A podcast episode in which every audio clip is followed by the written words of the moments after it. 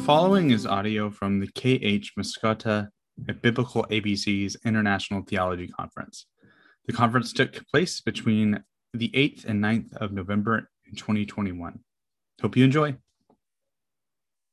Then I think it will be good to go to the first speaker on the topic.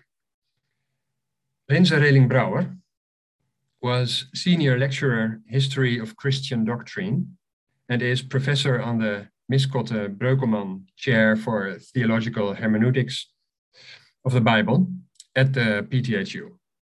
He is a specialist on the field of Karl Barth studies, and besides that, he wrote books on Spinoza and Calvin, among others, and did editing work of works of the Dutch biblical theologian Frans Breukelman. And he is also, speaking of Frans Breukelman, he is also, I might add, a dedicated PhD supervisor. I can tell you that out of my own experience.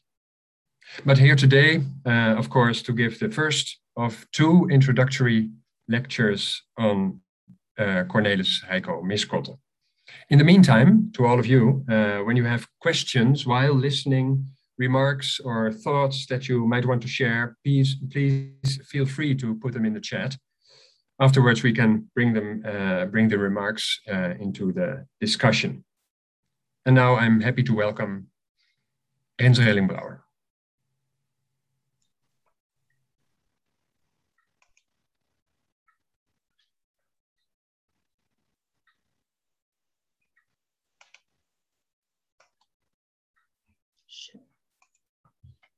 Thank you, moderator. You see all my presentation sheets? Yep, yeah. We do. Yeah. Okay.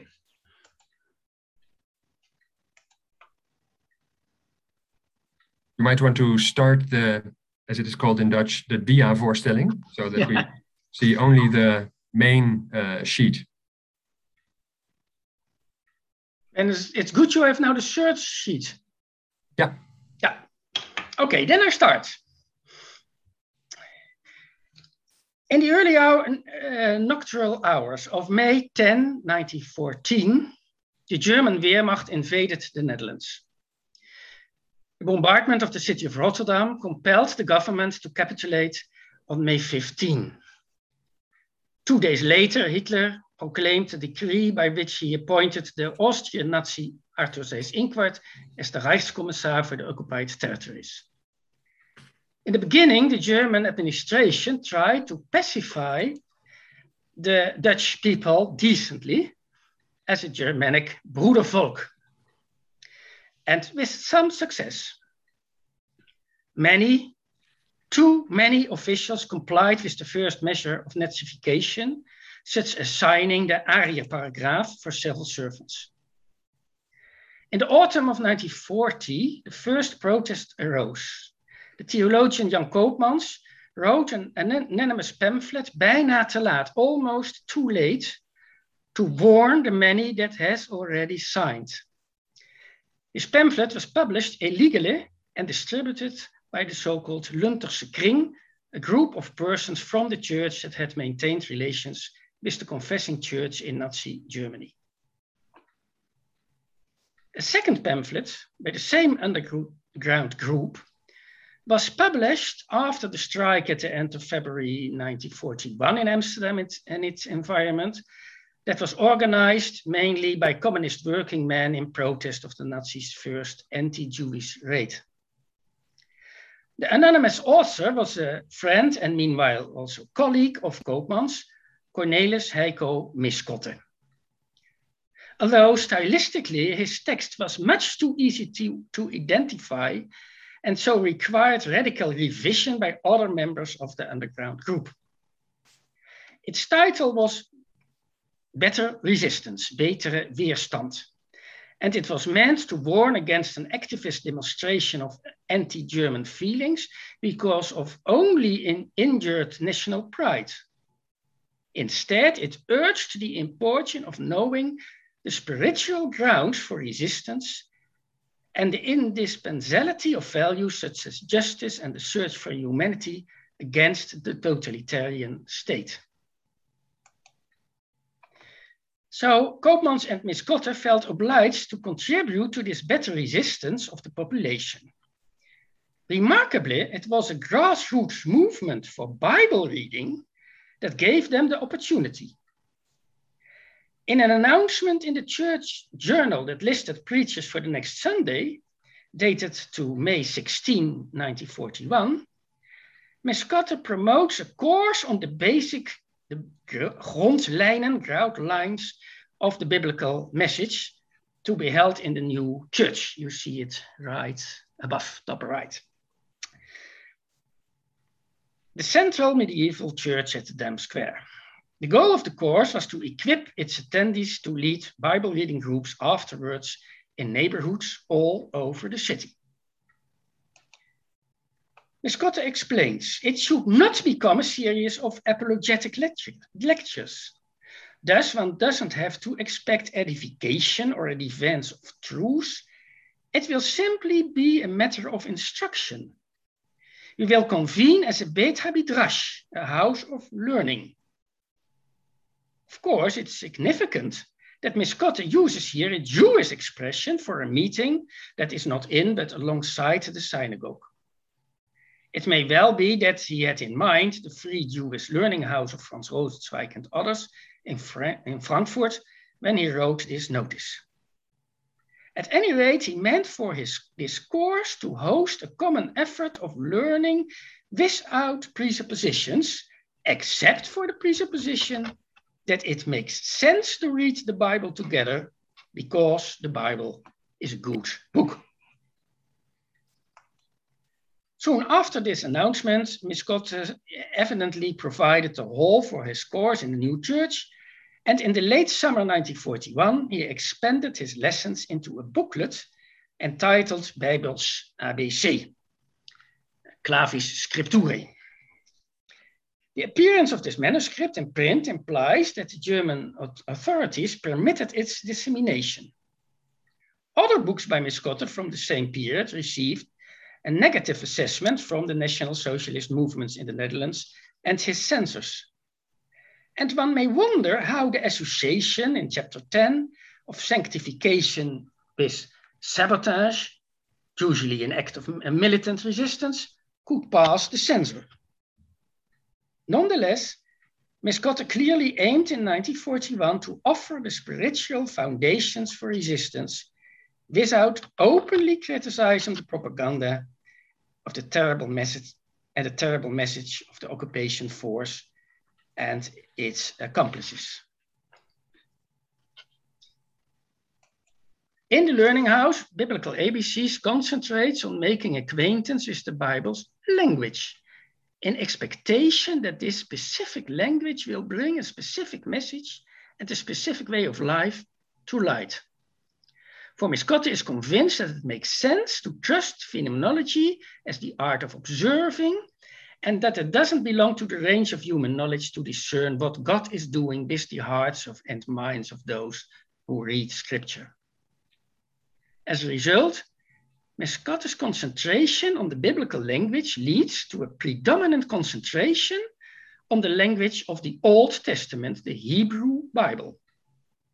And as such, this concentration implicitly expresses solidarity with the Jewish people who were extremely threatened in 1941. More than 100,000 members of the Jewish people from the Netherlands, probably some 60,000 of them from Amsterdam alone, would not in the end survive the Shoah. You are seeing here our recently opened Holocaust name monument. In the now following section of this introduction, I will sketch the factors in Miskotte's life and work that make him the right person to lay the foundations for resistance during that moment and in this way. After that, I will describe some aspects of the book First Reception and indicate the character of the additions that the author himself would make to the book in his post-war edition of 1966, but that lasts only when there remains time for that. So Miskotte's vigilance in the 1930s, a sketch of 4 steps towards biblical ABCs.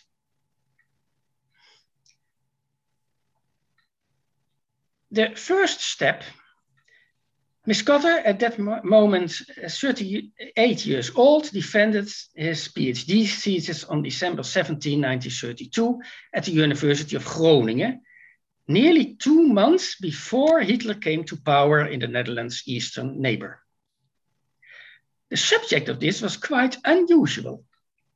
It dealt with Judaism, not in its classical Talmudic expression, but as reflected in a range of its contemporary philosophical representatives. Its title, The Essence of Jewish Religion, indicates the use of the phenomenological method of Wesenschau, the intuition of essences. In an analysis of the thinking of Hermann Cohen, Martin Buber, and Franz Rosenzweig, Miskotte systematically sketched the characteristics of Judaism, with some attention also to extreme positions, such as those of Franz Kafka, exceptional as a Jewish adherent of original sin, and Ernst Bloch, utopian and messianic. In Miskotte's eyes, the most important witness in this company was Franz Rosenzweig, whose Star of Redemption he had bought from the bookstand of the local Jewish congregation at the Pressa, an international press exhibition in Cologne in 1928. He read it intensively and assessed it as the writing of a great thinker and a great theologian too. The last chapters compare Jewish interpretations of the Hebrew Bible with a Christian reading of the Old Testament, specifically one shaped by the 19th century Christian preacher Hermann Friedrich Kohlbrügge. Kohlbrügge had deeply influenced the spiritual atmosphere in Miskotte's parental house, especially the piety of his mother. In agreement with Hermann Cohen, Miskotte's dissertation describes Judaism as a religion of correlation, where the Godhead makes itself dependent on the human covenant partner, that is, on the moral action of the people of Israel. By contrast, for Kohlbrügge, sanctification always is and remains a divine gift, passively received by the human sinner. Therefore, for the Miskotte of 1932, there is a dispute between the Jewish and the Christian or Reformation reading of the same scripture. It would remain his opinion, including in the biblical ABCs, but through the dramatic developments of the following years, this aspect would gradually recede. A second step. In March 1934, Miskotte wrote an article for the Journal of the Christian Student Movement, Altato. In it, he makes a point in a quite opposite direction. The title of the article is Judaism as a Question to the Church. The theme is here what it means for the church that it encounters Judaism as an other post-biblical religion besides itself. Miskotte argues that in the whole of its being, Judaism is asking and thereby challenging the church. It asks, at least tacitly, why are you Christians such a resting, reposing people? Where can we see your contestation with things as they are? Where is your earnest prayer for the coming of the kingdom of heaven? And when you are saying that the Messiah has already come, how can you show that you have actually come further and that the expectations of the prophets have been fulfilled? If the promises were fulfilled in Jesus, why don't we see a redeemed reality in this world? Moreover, why do you pretend to have a missionary appointment towards us, whereas we cannot recognize in your message the direction of the scriptures you received from us? And how can we determine that you actually are keeping the divine commandments? Miskotte doesn't offer a Christian theological theory, either an old one or a new, to demonstrate his answer to these questions. Instead, he encourages the church to persist in being questioned by Judaism. And this questioning reveals why it's important that expectation will appear to be a key word in biblical language, as we will see in Biblical ABC's chapter 11. The third step. A month later, in April 34, another Miskotte article appeared, a chapter contribution for a volume in which some so-called dialectical theologians in the Netherlands introduced themselves. It would later feature in German translation in the Festschrift for Karl Barth's 50th birthday in 1936, under the title The Problem of Theological Exegesis. You see here the contents of this volume. This article is important for understanding Miskotte's whole theological development, because in it he lays out his view on the contribution of the phenomenological method to biblical exegesis. Biblical ABCs entirely presupposes this earlier work. Miskotte distinguishes three dimensions within the exegetical enterprise: to look, to see, to hear. Looking is the task of the modern historical critical method.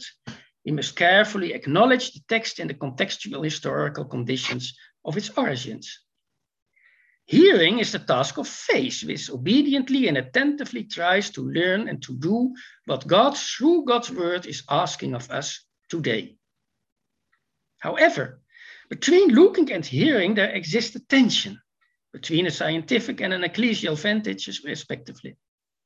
In both the past and in the present, the two tasks tend towards polarization and mutual incomprehension.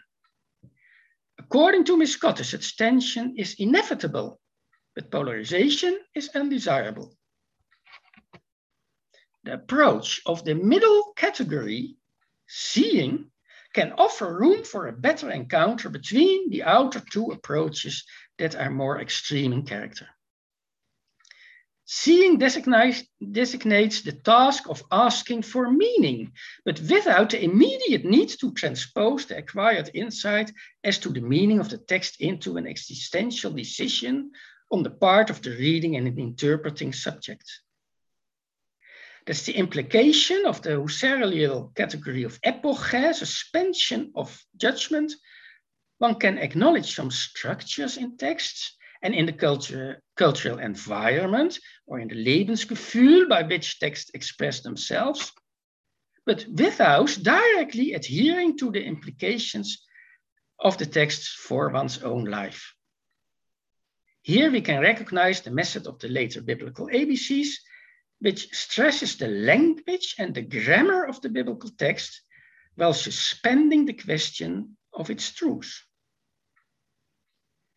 In comparison with his dissertation, a new element in this article on theological exegesis is the reference to the Bible translation by Buber and Rosenzweig, as well as to some lectures in which they explain and defend their translation procedure.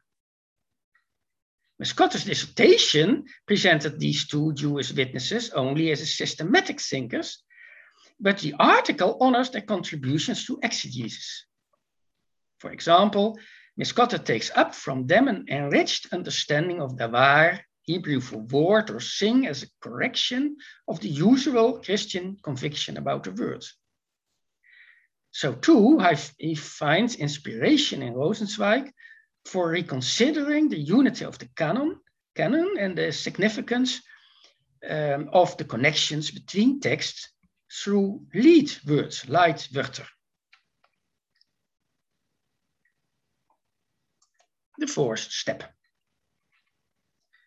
From 1932 onwards, Miskotte's diaries very accurately follow developments in politics and in the churches of Germany.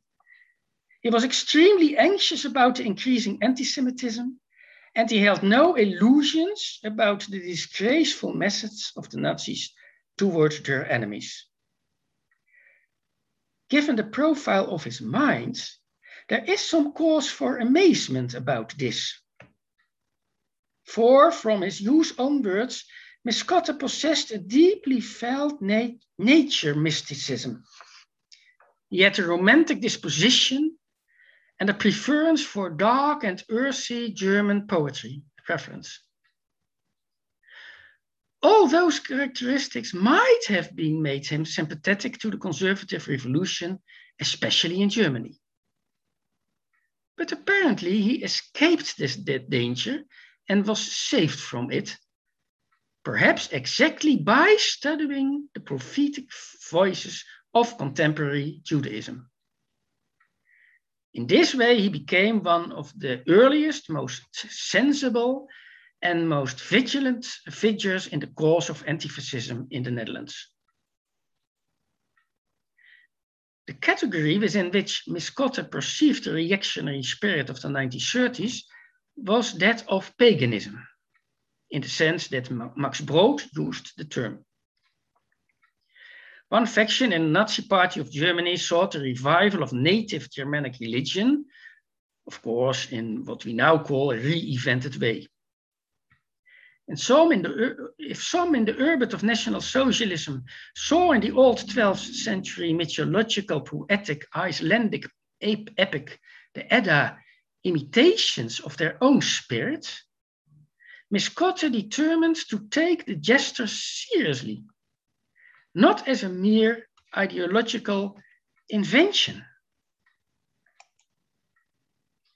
For a better understanding of this current, Miskotte read many books of reactionary thinkers, Ludwig Klages, Jan Koopmans, Friedrich Hielsche, Leopold Ziegler, and many others, who argued that the Jewish spirit had tried to intoxicate the people of Europe and that Christianity in that sense derived from this blameworthy Judaism. For Miskotte, Christians in Europe are pagans who have been disturbed by the proclamation of Israel's message in their context. As such, Miskotte's definition of a Christian is a disturbed pagan. It is consequently not just rhetorical flourish, but a true self-confession when Miskotte says we must honor paganism, because we have to acknowledge that we are pagans ourselves. That insight explains Miskotte's great project of the late 30s, Edda and Torah, a comparison of Germanic and Israelite religion. That book that appeared at the beginning of October 1939, when the double invasion of Poland had already begun the Second World War, though the Netherlands still strove delusively to maintain its neutrality. Some critics of Miskotte's project hold that in his approach, he overestimated the religious component in the Nazi ideology. On the other hand, we can observe that many extreme thinkers of the conservative revolution from that time are nowadays intensively studied and discussed on neo-Nazi websites. They are increasingly influential again, or still.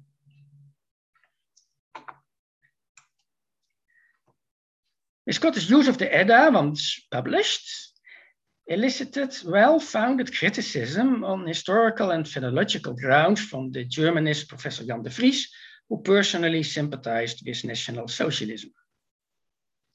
However, the feelings and the attitude toward life of these fascist contemporaries, which Miskotte recognized in these old texts, shown their own coherence.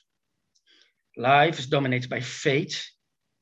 The beginning of all things is chaos. And in the end, all gods and all humans go to ruin.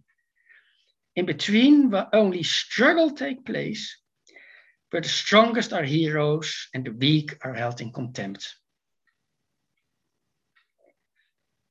Miskotte did not contrast the Edda with a Christian basic text.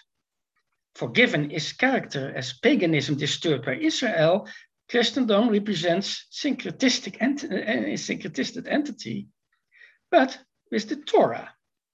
The latter is the witness of an encounter between a speaking God and its responding people. It testifies of a good creation at the beginning and a completed kingdom at the end. And since it aims at justice, it commands the person who protects weak people. in this way standing up for the foundational text of Judaism was the best way to defend the values of humanity and in the end to defend the church under the threat of oppression.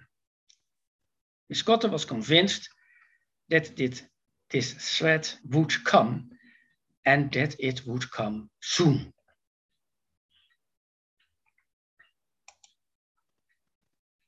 Next paragraph, Miskotte and the biblical ABCs during the following years of the German occupations of the Netherlands.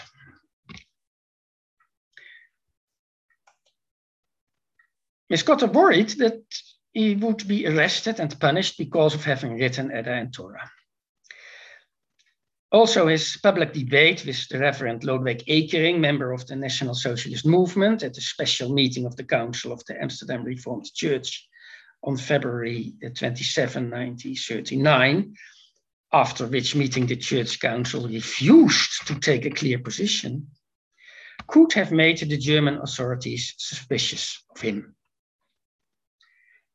Later during the war, Miskotte willingly jeopardized himself and his family by illegally hiding Jewish people in his house. Furthermore, the activities of the resistance group of the Lunterse Kring continued.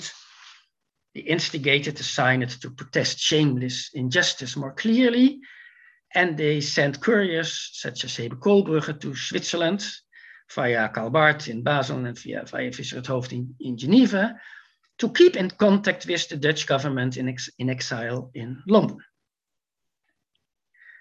But apparently none of these were grounds enough to arrest Miskotte. Although the Nazi censors immediately forbade his Edda and Torah, by May of 1940, all copies had already sold out.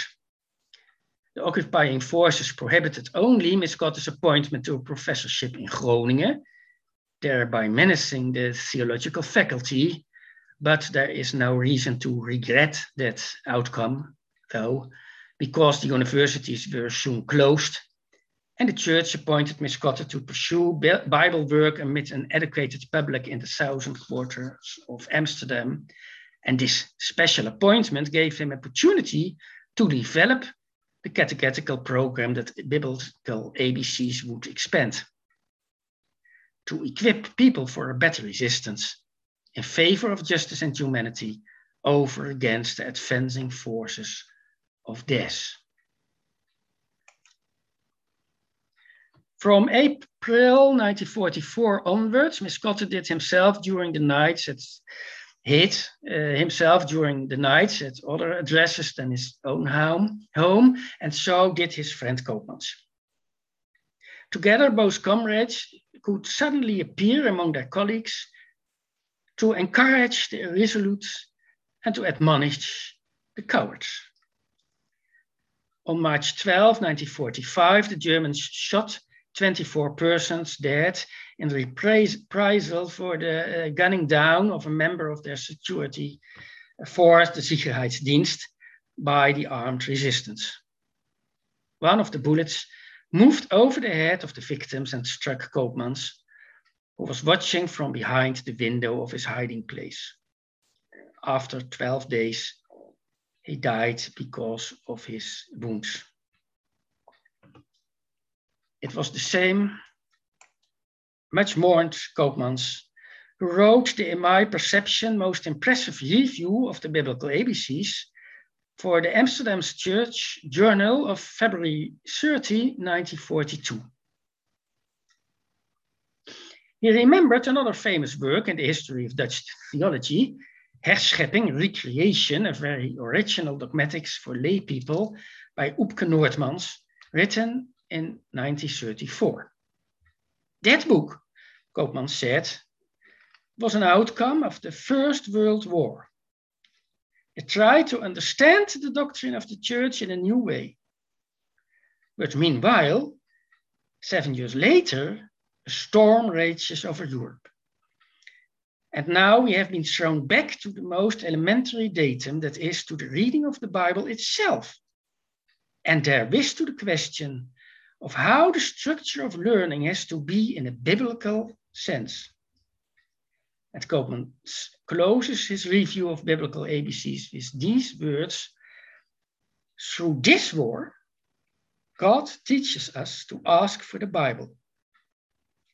In the meanwhile, the basics of our existence have become considerably narrower. We almost don't have a church anymore, apart from the form in which it can be found in the Bible. And perhaps we must release what we do have that is more than that.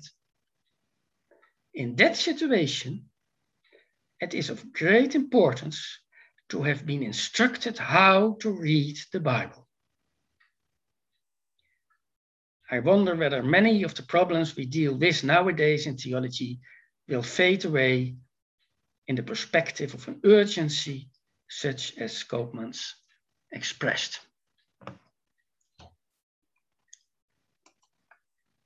Moderator, is it time? What do you say? I think it is, yes. The step towards the edition of 66 is indeed a very interesting step also, but we can do it later. We will maybe get to that later. Indeed, Rinse, thank you very much for your thorough introduction. You took us with you through Miskotte's time and his theological development. Thank you so much. I think you are the one who has to stop sharing your screen to get back to the plenary session. Yeah, there we are. So again, thank you so much for your lecture. I think it's good to note that later on we obviously will have the group sessions, and one of them will be led by Niels den Hertog, who will also speak on the historical background of Miskotte's biblical ABCs. So if you're interested in that topic, that side of the story, I think you will join that specific session today or tomorrow.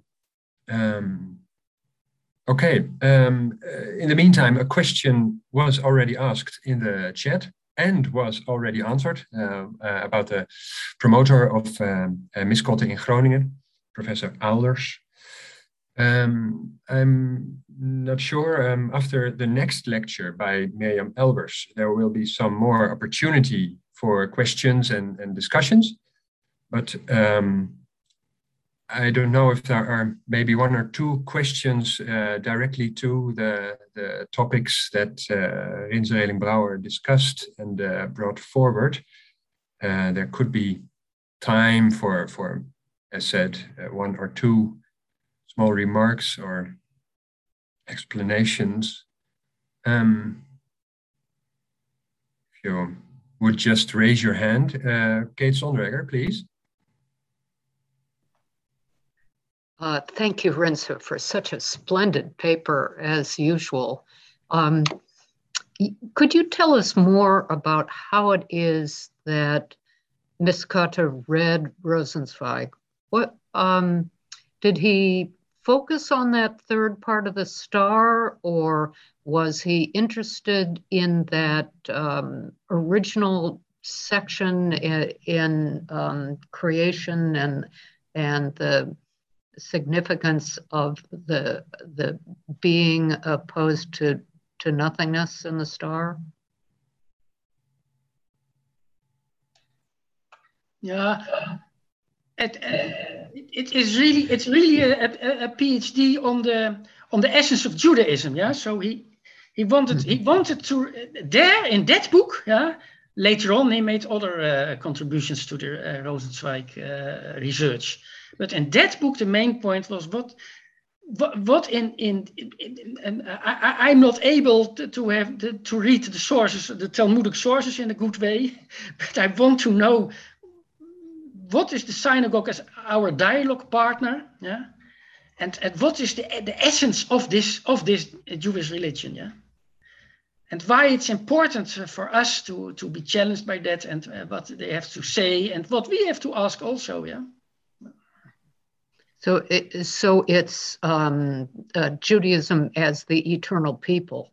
yeah, that it becomes significant. That theme as Rosenzweig develops it, particularly in the third part. Yeah, and then as he is a pupil of Cohen, yeah.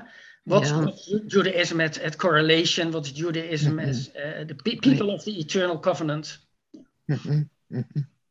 And how to be in conversation with that from the standpoint of Reformation theology.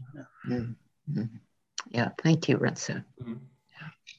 Thank you so much. It comes to me that it's so revolutionary. To make this connection to Judaism in that time, of course, in the 30s and 40s, but in maybe even in this time still.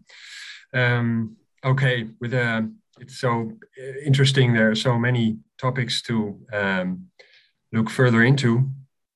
There is a remark by Daniel Meter in the chat, but I think it would be good to go on and then get to the next lecture. Thank you for listening to this episode of the Karl Barth Podcast. If you enjoyed the episode, please leave a review in your podcast app. It will help others find the show. And if you have any feedback or questions, please feel free to reach out to me on Twitter. The handle is @BarthPodcast. That's all for me now. I'm excited to keep learning with you all, and I appreciate you listening. See you next time.